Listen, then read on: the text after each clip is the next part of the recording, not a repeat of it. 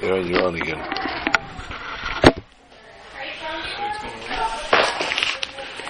Should have already. He's going to call you back now, I think. Parshas Korach. Shabbos Mevarchim HaChodesh Tammuz. Needless to say, we don't have to speak about the Chodesh Tammuz itself, since next Shabbos will be the Chodesh. So we have ample time from next week's year to discuss the Chodesh Tammuz and the events of the month of Tammuz. Mevarchim HaChodesh, though, the day that we bench the month,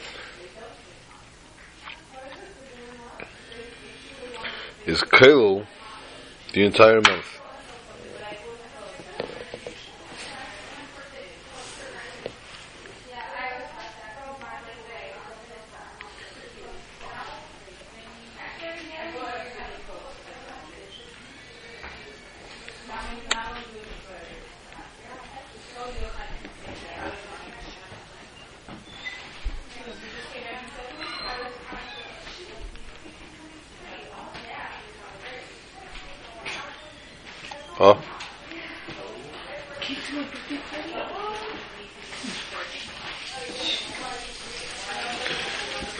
At the end.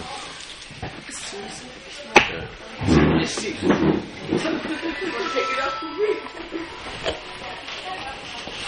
No pistachios, what happened? So you're starting one. Boy, you take a long time to get into the text message. Okay, I think we have online. Welcome back from Australia on Skype. We may have to do a recall in the middle over here. And this is broken, this one. Let's put it down? Yeah. Yeah? It's fine. Pieces.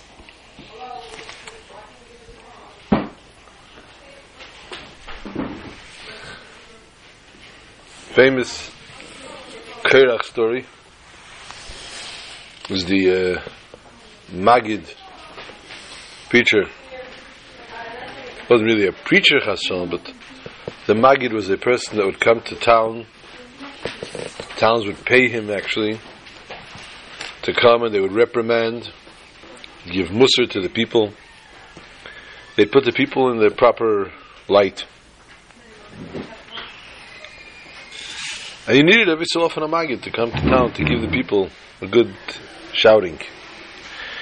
Although the town had a rabbi in its own, but the rabbi, you know, sometimes you got to walk on raw eggs with your community. A Maggid, he's here today, tomorrow he's gone. He unloaded all the brimstone, hell and brimstone as they said, and gave the people what to cry about. Usually a good Maggid got the people to cry. I mean, there was a Maggid of Yerushalayim, his name was Shvadron. There's tapes of him, actually, that you could hear. There's some amazing, amazing stuff, Mishalim and stories, and the way he talks and his voice is just eerie. We'll also have a Yom Ledivus tonight. And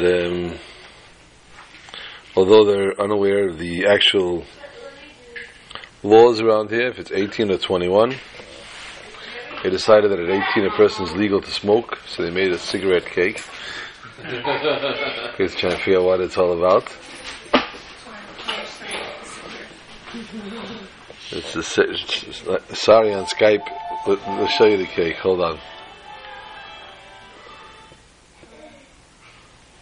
I'll bring over the camera there, he'll see what it's all about. Okay. On the left, yeah, the left side, the orange is... filter. The filter, and the bottom is burning fire, flame, red. Thank God for the wonderful innovations called spraying. You can spray today graffiti on your cakes. So the Maggid came to a town, but this Maggid was very, very talented, but only 1 week a year. Only? 1 week a year. Parshas Korach.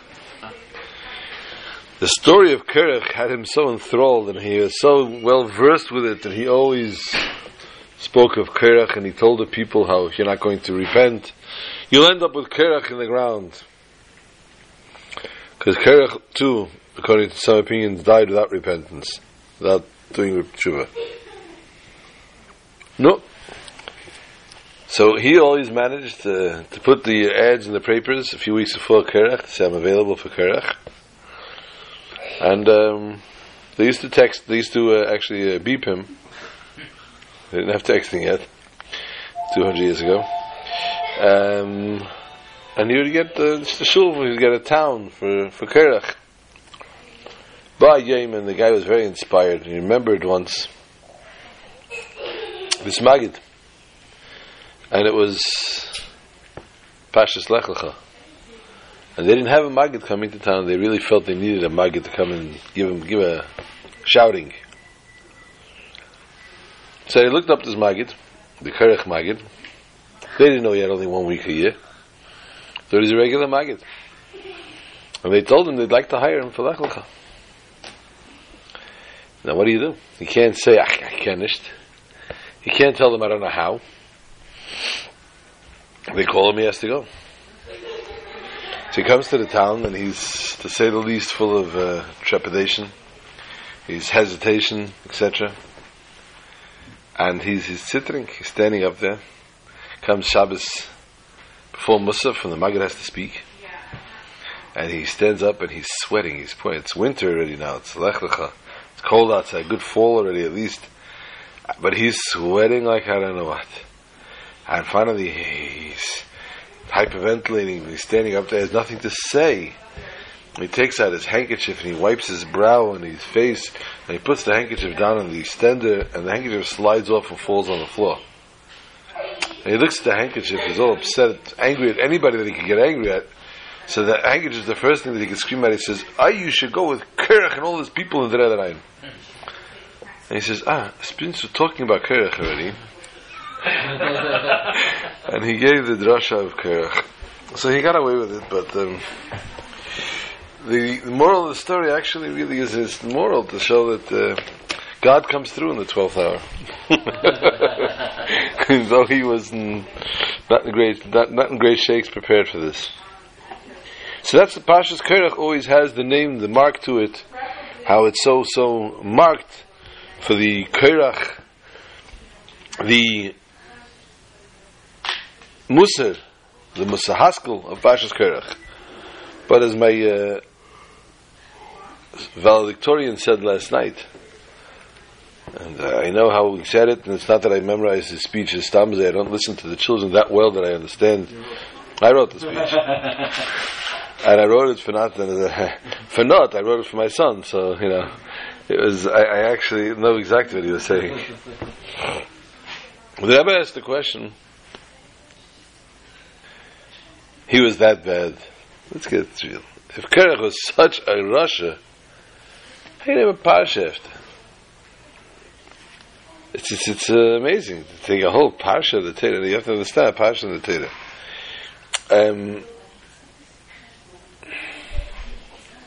The Baal Shem Tov says that if a person faints, you whisper his name in his ear, and his father's name, and it wakes him up. Don't try it if the guy died. It doesn't always work. You have these advertisements, don't try these things at home.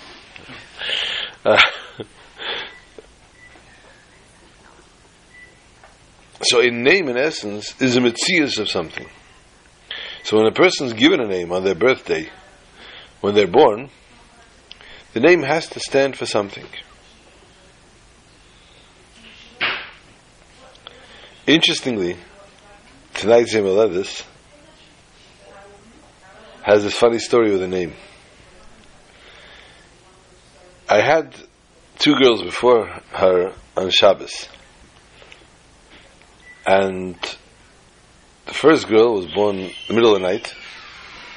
So I walked back from Borough Park from Maimonides, and I came to Crown Heights about 5:30, 6 o'clock. Ran to the mikveh. It was Kislev time. Zion Kislev, she was born. Yeah, it was definitely cold. It was a real cold. I mean, it was... Phew! I just think about it. And,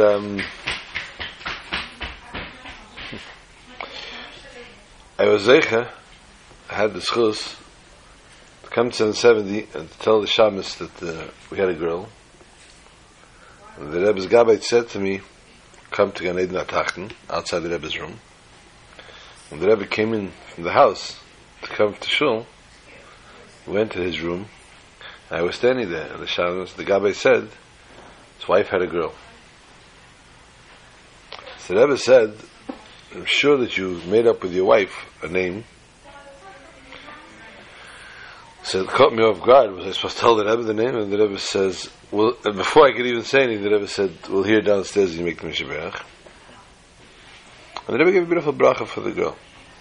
It was a really, really, I mean, it was a yechidus. It was just an amazing experience. And Baruch Hashem for the girl. The next one was born a little later on Shabbos morning. So I had to walk back. I walked by. I ended up coming at the end of Fabrengen, and we gave the name by Mincha upstairs. It was Mincha after Fabrengen. You stood right across the bima from the Rebbe. It was Mamish, also very, very. We gave that one was Chaya Mushka, so the Rebbe was very touched by that one.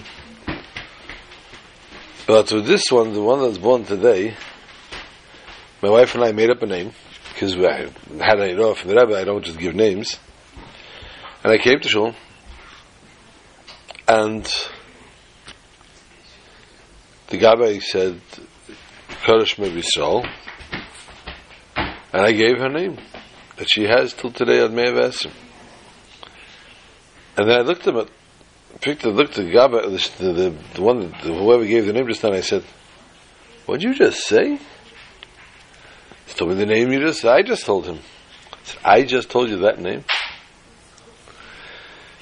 It was interesting because my wife in the hospital, somebody asked her, what's the girl's name, what's the baby's name?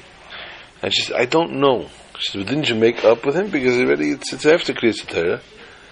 She says, I made up with him, but I have a gut feeling it's not going to be the name. So she wouldn't say what name we had made up. And ultimately, I was walking out of shul, and there was punkt on the table, a kuntres d'var Leah. Kuntres is about of the Rabbanis d'var Leah. It was one of the Rebbe's wives. It was sitting right down a brand new thing was just printed. So I took it for a sign saying that I didn't do the wrong thing. And at Me'avasim, she lives up to being a d'var Leah. D'var, it's probably for you. D'var. Is there a fire in the kitchen? Devera means a bee. And technically we'd say, you know, why would you call a child a bee? When we know, we say we hate the bee. We hate the bee so much, Rashi says, that we tell the bee straightforward, don't give me your sting, don't give me your honey, I don't want anything to do with you. So the question is then, why would you use such a name?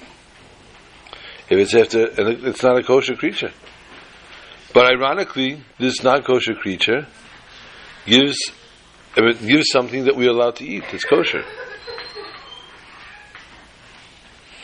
And this non-kosher creature, we find mentioned twice in Navi.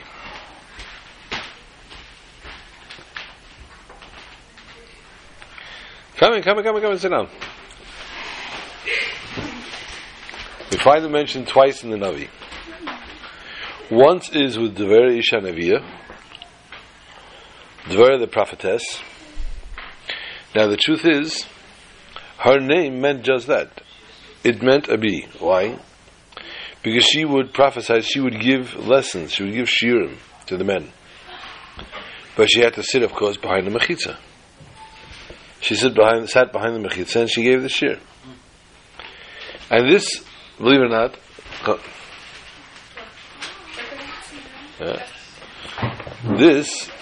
or not, was quite painful for the men.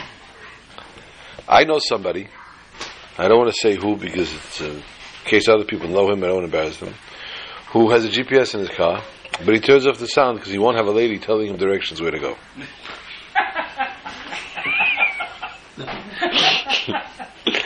So, imagine a lady giving you a shir.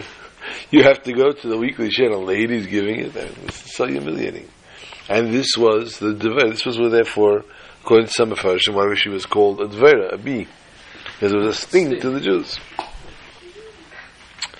Another place in the same Sefer of Shoftim, we find again the bee is mentioned. And that's with Shimshon Agiber. I'm happy, I don't want to use names because I'm being recorded here. I'm happy to see you forgive me.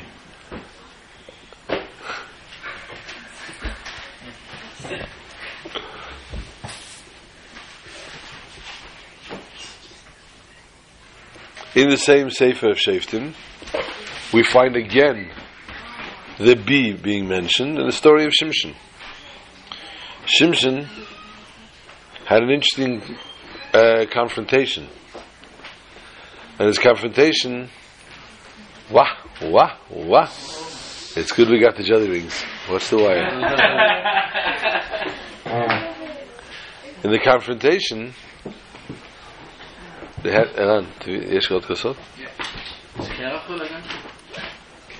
oh, probably, they finished, I think. She would dance this. It's a birthday cake, her birthday. She's 18, so it's shaped, it's made like a cigarette. You want ice? Yeah, there is. If there isn't here, it might be in the downstairs freezer. So one of the...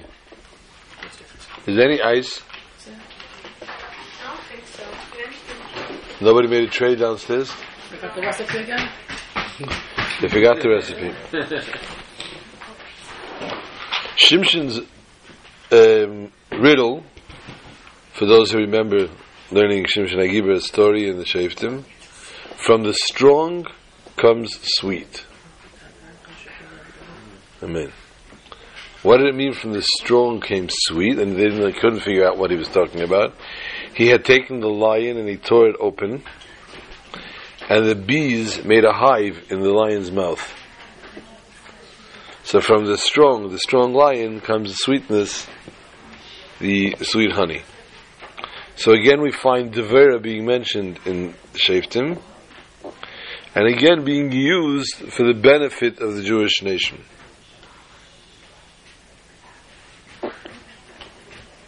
There's different opinions. If we're learning now, you're learning in Tanya, those who learn Chitas daily, we're now in Sharayichet Vemuna. Sharayichet Vemuna, the Alter Rebbe is very involved with Tziruf HaEsius. Tziruf HaEsius means the letters, interchanging of letters. There are many Sha'orim, gates, says the Alter Rebbe, and through these gates the letters went back and forth, and this is words and things were formed. Stone, Evan, Alaves, and all the different things that were because of the Tziruf HaEsius and went back and forth. The name Leah also has the Tziruf HaEsius of Hakel B'Satzumes.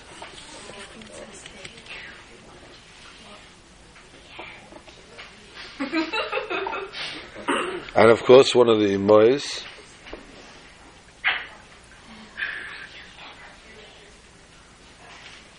Sarah, Rivke, Rachel, and Leah. As we all know what Leah went through and what Leah had to be interchanged for, and the Mesiris Nefesh her sister Rachel had for her. When I benched the children on Friday night before Kiddush, so for the boys you say Simcha Likim Kefraim Chemenasha, and for the girls it's Simcha Likim Sarah, Rivke, Rachel, and Leah. So my little one, every week, same thing. You said my name. Sarah Rivka.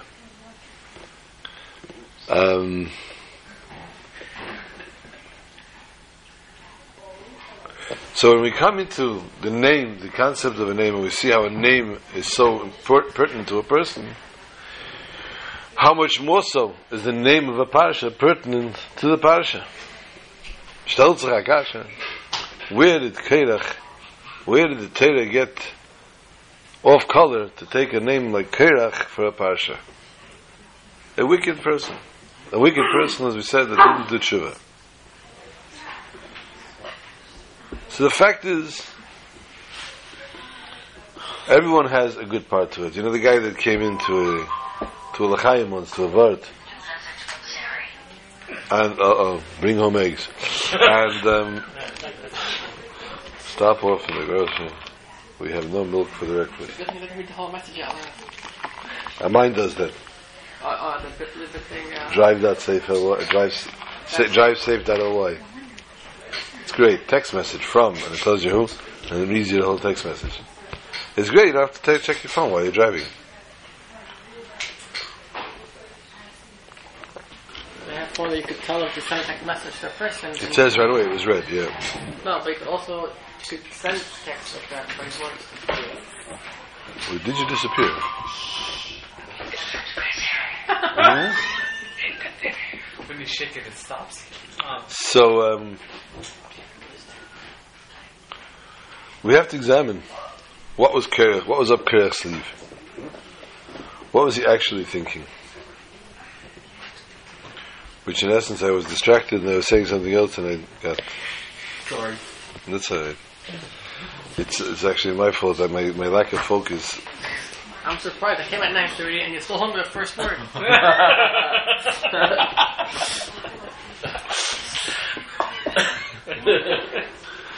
Okay, when I get up, I'm going to hurt you. Right now, I'm too asleep to say anything.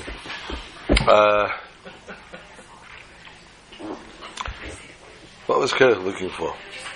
Korach was looking for Kahuna Gedela.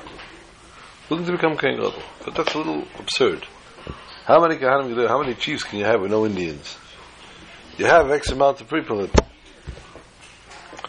But everyone goes into and describes, and all Mefarshim go into and depth, in deep explanation, what Korach was really up to. Who was Korach? Where was he coming from? What was his thought? What was his train of thought? He did not enjoy nepotism. You guys want something to drink? Yeah, turn this off. He did not appreciate nepotism. I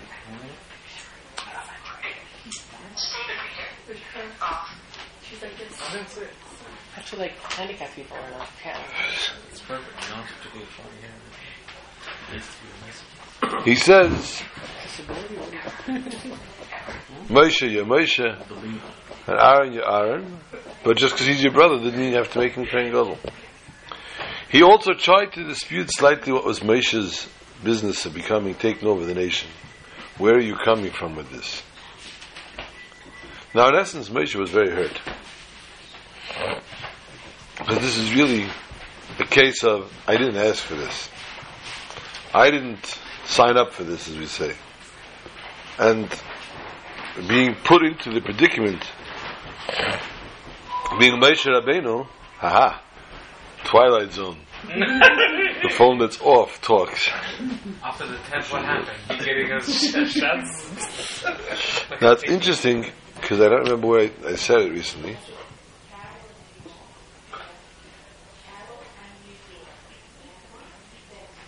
That's very bad. I know where I said it. It's not so bad anymore. There's a story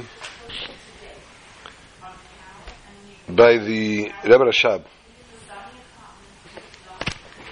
The Rebbe Rashab was farbrengen at a time where the government did not allow any congregating of Jews, and especially with no discussion of Torah. This is mamish a death penalty. But the Chassid wanted to hear the Rebbe Fabrein. They came together, and walked in a very high official commie, a real communist chalera suit and everything, and they were petrified. Chassidim didn't know what to do. They saw the death before their eyes. The Rebbe didn't blink an eye. kept talking. He said the Chaim. They started reneging. And the Chassidim calmed down.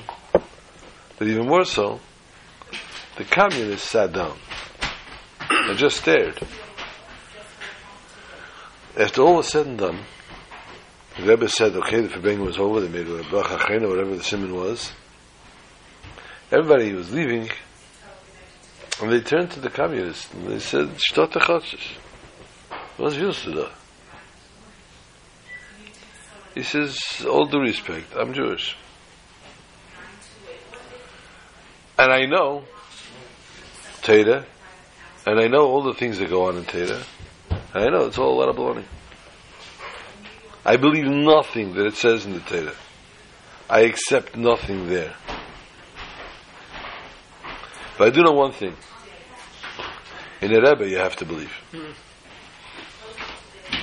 In a Rebbe, you have to believe. Just amazing.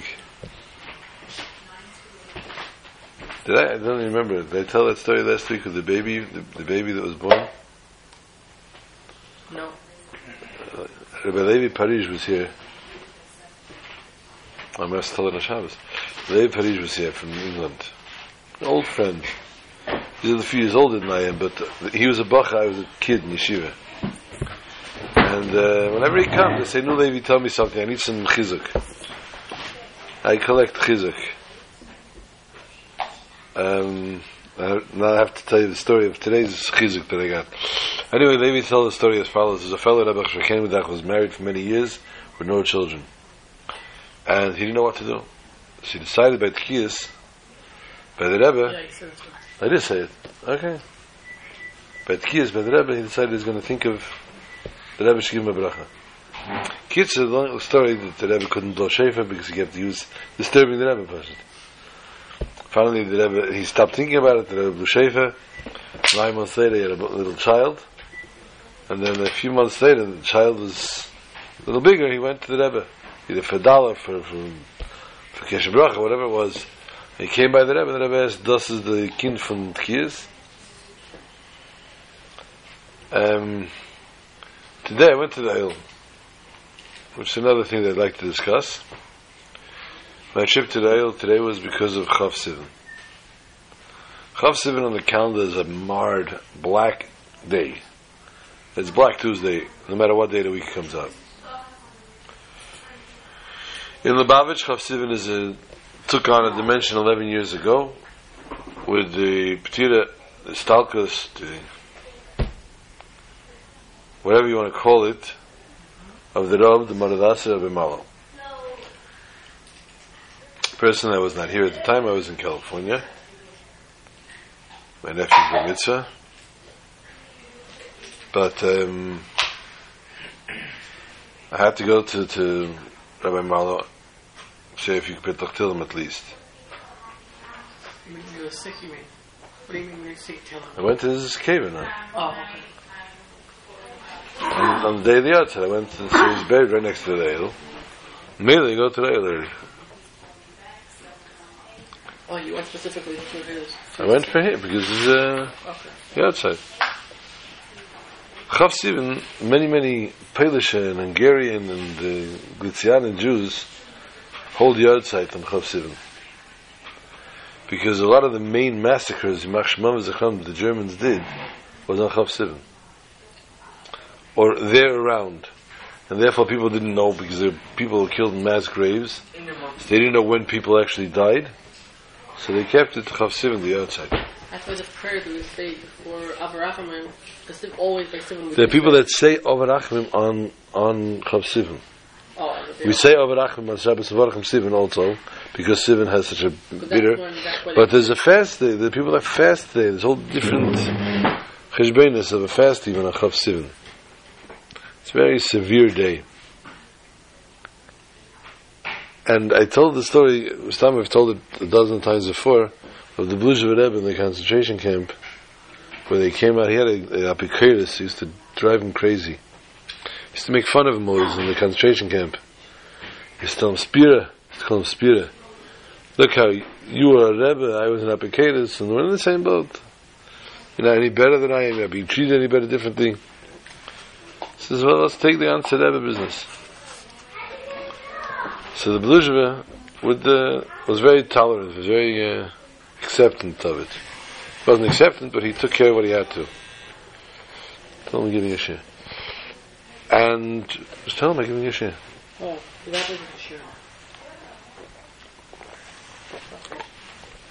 And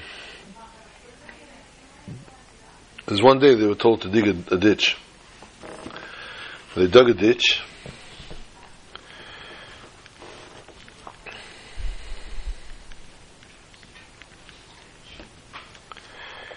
And they didn't know what it was for, which was even more painful when they're doing work and you don't know where it's going.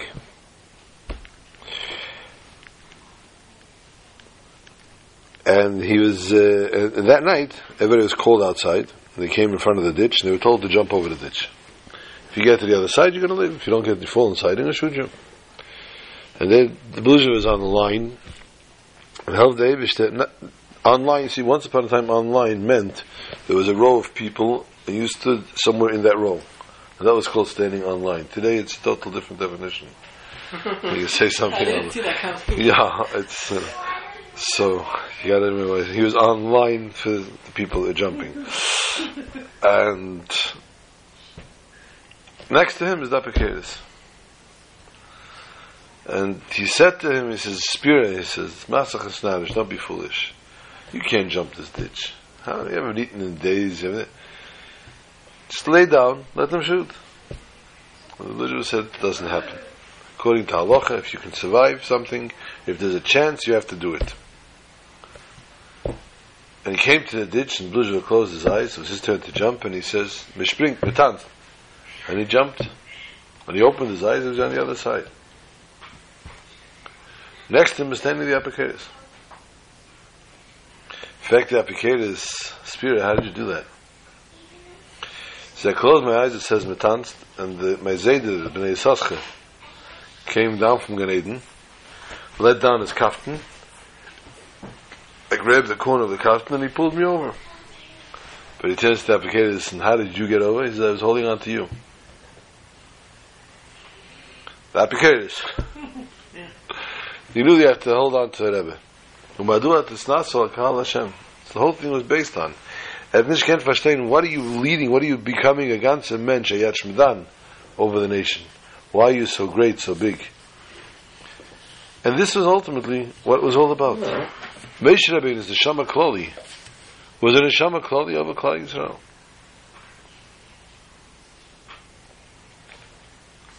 And we see another story of such, of a Chosid, the Rebbe Marash, who was a businessman. Wealthy, well-to-do fellow. And at that time, a drink had come out, a Russian drink. I don't remember what it was, Chav or something. I don't remember what it was. And it was a hot item. And three people came to approach this Chosid. And why are these three? One guy knew how to make it. One guy had an empty warehouse. And one guy he was a salesman expert. He was an expert salesman. So they said, listen, the only thing we need is cash. We need an investor. And the item, everybody knew about the item. It's foolproof. Thank God, the Chassid said, wait, I gotta go ask the Rebbe. He said, fine. He came to the Rebbe and he told the Rebbe the story. The Rebbe said, no, don't do it. Came home, the Rebbe said, no. They started screaming and yelling in Meshiga. Stand to become the richest people in the world. And you're going to just stop this? You didn't explain it probably to the Rebbe right. Tell the Rebbe clearly how much money is involved. The Rebbe is a businessman. The Rebbe sits and learns all day. What's the Rebbe going to understand? Tell the Rebbe, Rachabit Chaktana, dengi, it's money. So he went back. Waited another few days, got into Chiddush again, tried to explain it. So you just hear, I told you no. And imagine, of course, that he wasn't the only guy that came in the last few weeks. But the Rebbe remembered, he told the guy no already, in the same situation. Fellow goes home, and they start screaming and yelling, you buffoon what you are, you dumbbell, you there. Let's write a letter to the Rebbe. Write it down, and this is all. We'll give you all the pratim, so you didn't miss anything out. Hand the letter to the Rebbe, and let the Rebbe understand what it's all about. We'll give him the financial reports. Kitzeh, they coerced him to going back.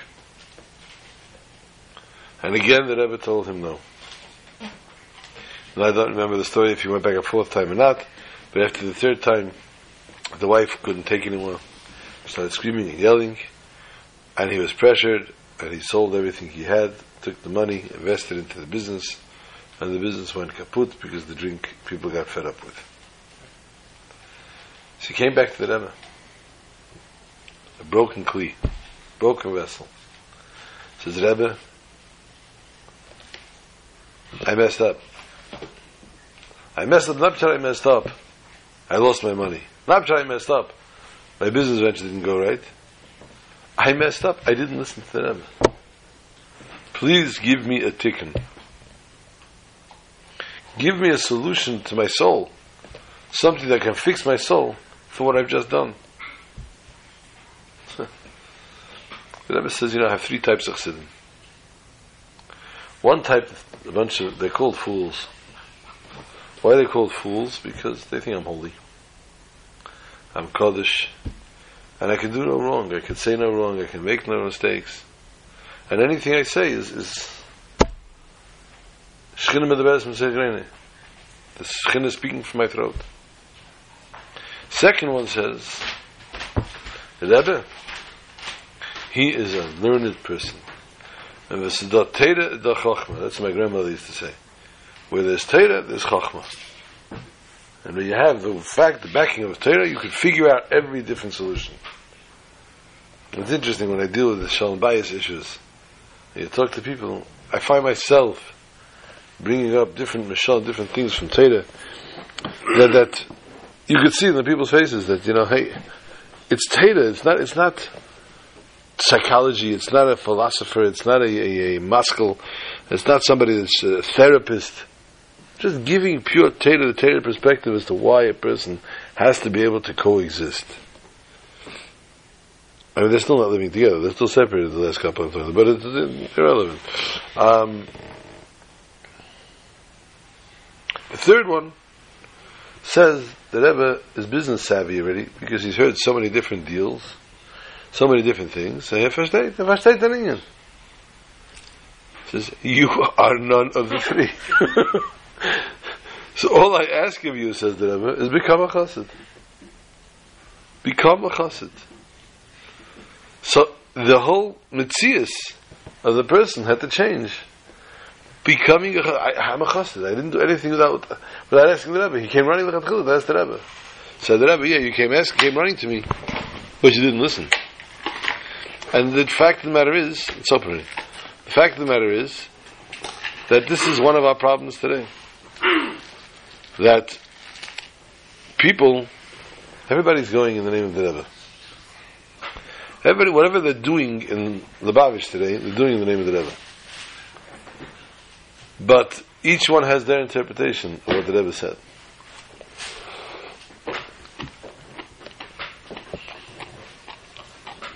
One person put it very nicely. He's not a Mishachist, not an anti. And he can't take the extremism. And he said, my Rebbe, he says, never died. But their Rebbe was never born.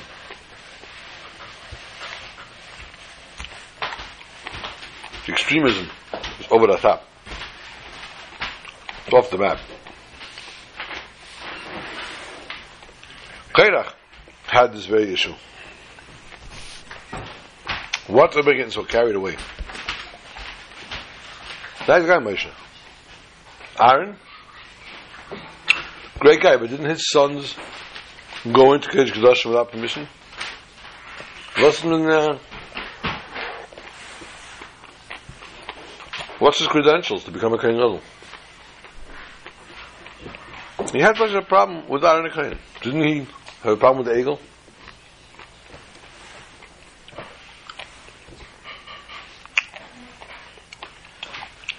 Korach wanted, yikes, Everyone should become a Kohen Gadol.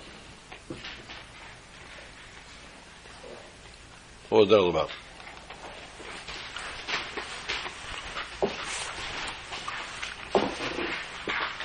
And he meant it. He meant it. Everyone has the potential to become a Kohen Gadol. Aaron, you're online over here.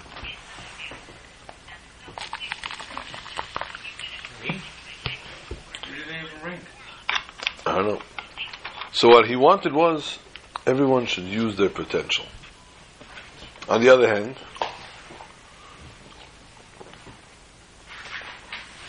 we have a different issue.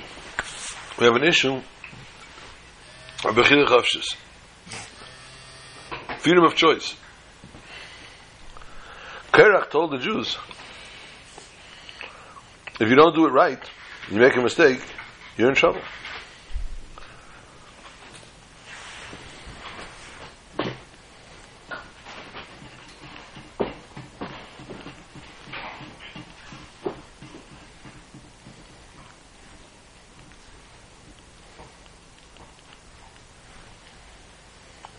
Don't even ask what that was all about. Okay. Oh, that's why he signed up. Okay. One of the people over here signed up. He had to go to the bathroom. So everybody shut down? Mm-hmm. I don't know why the whole thing shut down. Right. We go to the end of the parsha. It's not Twitter. The Kohanim, because of all that transpired here, were given 24 matanas korona. What? It's not Twitter, it's Skype. Oh, I don't know the difference. You don't have to announce everything. Twitter, you write everything. Ah, okay. They were given 24 matnas kahuna for what transpired here. Why was Kiyos retribution with 24 matnas kahuna? Why weren't two enough? Two gifts for the priests are enough. Chesed 24. Korach was a conniving fellow. He didn't suffice going to one person and discussing with one person about his plan and his action and etc. Oh boy. Attack mode. Korach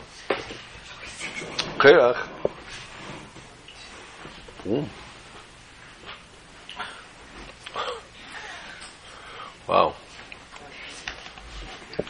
Korach went to every single shevet. Now the fact is, when you come and you fool somebody, you steal from somebody, Gnevis Das, or you Ganav, you steal anything, the fact is you have to pay kefil. You have to pay back double. So since he had Gnevis Das, he stole in 12 Shvatim, he had to pay double. 24. That's why it ended up being 24. 24 matnas kahuna.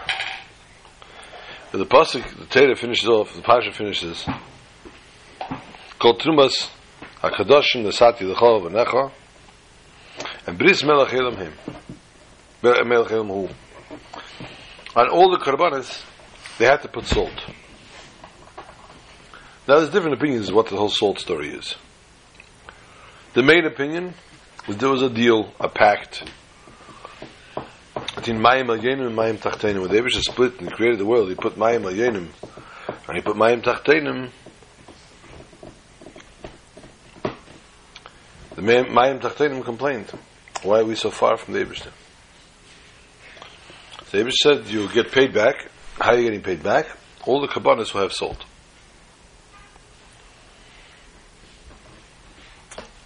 Kabbanas having salt is a very simple lesson to us. A lot of people have a mega problem. Told this story about 4 zillion times. The Chinaman, the manufacturer in China, had a deal with a Jew on the east side. The Jew on the east side used to buy a majority of his chayre. It became very friendly. One day the Chinaman was talking to the Jew on the phone. They're afraid the prices are going to have to go up. Why? I'm having a lot of robberies. It's costing me more. I don't know what to do about the robberies. The Jew says, you do what we do. What do? We have mezuzah. Mezuzah, shakai, shema, dal sell. I'm going to send you a gift. And that's it. The Jew sends him a mezuzah. Instructions, how to put it up. No, the instructions are not inside. The paper inside the mezuzah is not the instructions. Please don't remove them. It's not the warranty. I've had all those stories already. The warranty, the instructions, has been called a million things. Anyway, he sends the Shainim in the mezuzah and tells him where to put it. He puts it on the front door. Shalom. About 6 months later, the mezuzah is back in the mail. The Jew gets it back in the mail. He calls the Shainim and says, what happened? It wasn't working. He says, it worked very well. He says, so what's the problem? He says, I couldn't get any work done. He says, why not? Because every 15 minutes someone's knocking on the door saying, it's tukka, tukka. What is this tukka?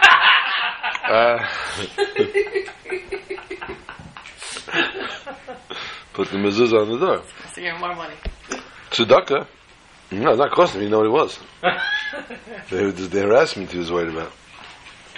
But when it comes to tzedakah, people are scared. People are scared. Maisa. To give away 10% of my income. 10% of what I made. To give it. It doesn't fit the budget. Doesn't work on the budget. How can I give Maisa? This is what the Torah tells us here. When you put salt on the meat shrinks. It shrinks a little bit. It shrinks. But it preserves the meat very well. The meat lasts you longer. When a person gives tzedakah, it looks like his budget became small. It looks like he has less money now. But ultimately, he's preserving himself his money. When Moses Montefiore was asked by the emperor, or by the queen, whatever she was, how much money he has, he said, give me a few days. And a few days later, he came with the exact number, which was far less than she would imagine he had. And she says, how can you fool? Who are you fooling when you say that? How can you say you have so little money? I mean, everyone knows you. He says, listen, I have houses, real estate, ships, this, that. All this can tomorrow be gone. You can confiscate it and it'll be all gone. The money I told you is the tzedakah money that I gave. That no one can take away from me. That will always be mine. It will always be in my stead. And as Taka the Gemara tells us, Yechanan ben Zakkai was walking on the outskirts of Yerushalayim, and he saw Nishvakenim with a girl rummaging through the garbage, trying to find some barley. Something that she could sustain herself. When she saw Yechanan ben Zakkai, she came running over, she said, Rebbe, please give me something to eat, to live. Yechanan ben Zakkai said, who are you? So I'm the daughter of Nakdiman Ben Gurion. Nakdiman Ben Gurion was the wealthiest of people. Here with him is the story of the waters and everything else. The waters and then there was no rain, and they told him what would happen if there's no rain, and he would be punished. The whole story, all the children's storybooks have the story of Nakdiman Ben Gurion. So he put up the bond. He put up the money that it would rain. The pile of the last minute that it was supposed to rain, it didn't rain yet. So he went out to Davin, he went out to the bath, or whatever it was. Kids, everybody knew he was the wealthiest of people. So his daughter said that yes, but he didn't give properly tzedakah, so he didn't preserve the money properly. And it was a terrible thing to hear.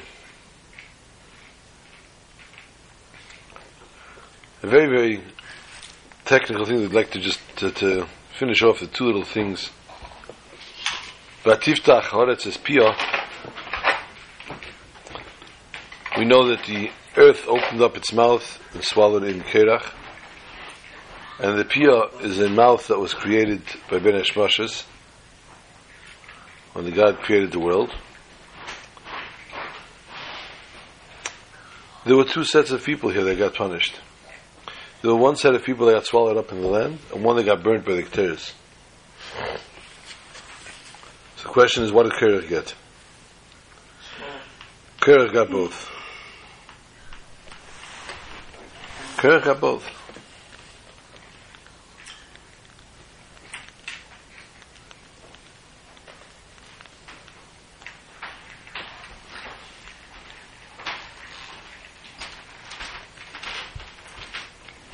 Why did he get both? Because the people that were following him, whatever he would have gotten, the other people would have complained. If he would have burnt, they would have said, why did we get swallowed up alive? If he would have swallowed up alive, the others would have said, why did we get burnt? So his neshama was taken out with the Keteris, and his goof rolled into the ditch. But a very, very important thing, which is very important for Shabbos Mevarchim, since we have a minute to say the whole Tillim on Shabbos Mevarchim in the morning. It says as they were running away from this ditch, this scary earthquake, this tsunami-sized earthquake, all the people started to run from around, they started to run to their voices. Now I should say from their voices, not to their voices. Where they run from? From the sound. They should run away from what's going on, the screaming, the frightening. Since they ran to their sounds. And this we know it says, Hakel, Kel, Yaakov, Yedayim, the Esau was the bracha that Yitzchak gave. Kel is the power of the Jews, the power of Tefillah. So Nasul, Lik, Kelim, they ran to pray. They started to run to their power of prayer. They started to run away so that they would be able to pray and to do tshuva. And this is what they had so important that they had to look for. And there's other vertlach vatiftach Hashem es piyah. Why did God open the mouth? Why did you say they opened the earth? So it's midah keneged midah. They opened their mouth against Moshe, and so God opened the mouth of the earth to swallow them. You have it says that also their ohleim got swallowed, their tents. Is, their were their wives with them? No.